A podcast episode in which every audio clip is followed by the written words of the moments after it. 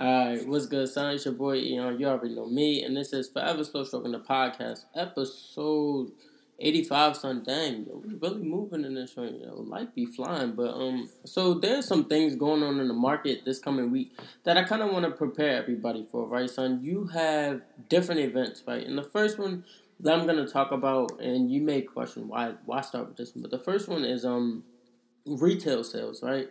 So we're going to, uh, on the 16th, we have news coming out in the U.S. regarding retail sales. So it's going to be for gas um, and autos, meaning like car sales, fuel, as well as um, you know, shopping, right? So there are a few things that you should be kind of looking for, right? As things in the U.S. continue to, you know, cook up based off of what's going on in Russia and Ukraine, son, with Russia and Ukraine there are a lot of projections for you know fuel. You know, fuel has has been consumed you know regularly throughout the U.S. and now they're pushing electric vehicles, and now is the real you know major time to get into purchasing an EV because fuel is you know in some places up to seven dollars per gallon, and that's crazy. So depending on type of fuel you um you use, me personally, all my vehicles take premium gas, so I mean, I drink kind of crazy, but also me, I work from home, so I barely um, have to drive, but I do drive, you know what I'm saying, for grocery shopping and other things like that, right? But that's beside the point. So, you know, gas is high, and these numbers will reflect that. And I'm kind of curious to see how it all plays out. Um, one stock that I kind of would be looking towards is um, is VLO, right? So I'm kind of looking at VLO, not because there's something wrong with it, but um, I called VLO out um, a few weeks ago, and it finally picked up and went over ninety dollars. My target for VLO was ninety dollars, and it went over ninety. Now sitting at um ninety one sixty seven.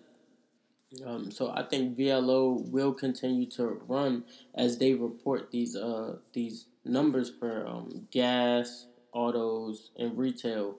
Um, so these um, numbers that come out on the 16th will definitely help with that, right? In addition, based off of just that alone, looking at Macy's, right? Macy's is at a pretty favorable price, in my opinion, right now. Um, just bouncing off of the 200 moving average on the daily.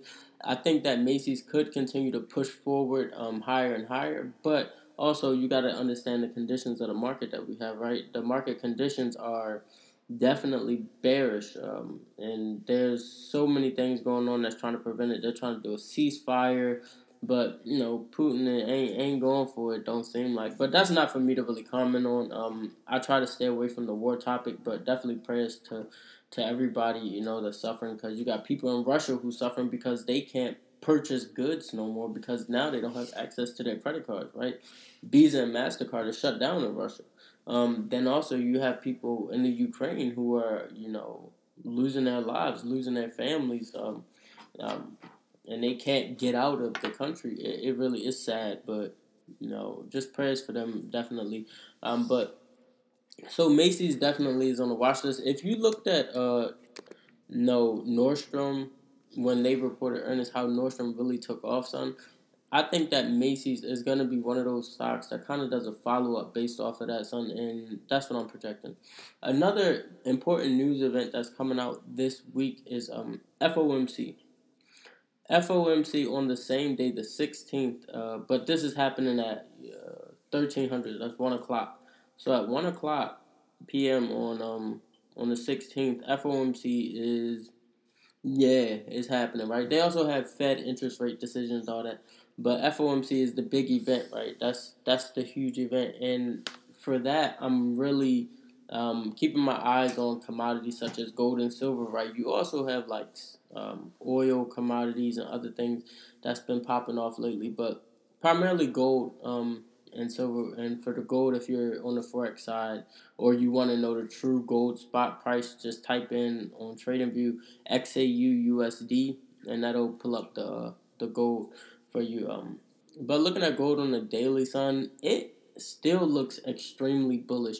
It had a, a double top, you know, close to well, a little. Uh, I would say about two thousand fifty dollars around that area. Had a, a, double top, but um, actually, let me actually I can actually get you the real price. Oh, this joint is off. My little mouse is off, but let's see if we can connect. All right, bet. So a double top, literally what I just said, twenty fifty. So double top there, um, and then it came down, but I don't think the reversal uh is going to fully continue, but if it does, we do have some stopping points right around 1910, you know, uh, 1975, 1970. These are all places where you can find, you know, support or or you can stop out your positions if you were looking to play long, meaning bullish. Um, but that's pretty much what I'm looking at, right? So FOMC is really going to be a huge event, and I would anticipate the market to kind of be on hold you know, with that event coming, right? You still have SPY. I think SPY is going to go back down to 411, right? Honestly, I think SPY is going to go much lower than that, but, you know, on a conservative level, I would say SPY is going to go back down to 411. And if you're looking at QQQ, which represents like the NASDAQ, just about, um, the that joint still has room to fall as well, right? I'm looking for the QQQ to hit around 310. It's now sitting at 324, but I think that is even to pull back, son. So, like I said, it's it's all dependent on. Um, I don't even think it depends on the numbers at this point, but FOMC it definitely depends on what they say. Uh, definitely hope uh, Powell makes some pretty good and um, and strong decisions uh, during the events, and we you know we can get the market back to a decent level. I mean, it's at a decent level. Prices of companies are are not bad, but it was just a dramatic pullback, right? It was a it was a true correction, but we'll kind of see how that plays out. Stay tuned into the morning market conversations throughout the week, son, for consistent daily updates. Also on Twitter, I do give some updates as well. On Instagram, I'm start giving some updates on Instagram as well. But but yeah, son, that's how it, that's all I got. You know what I'm saying? That's how that's how it's gonna be. So we'll see how it plays out. And um, yeah, if you got anything you want me to talk about, just hit me. But for now, I gotta go. Ooh.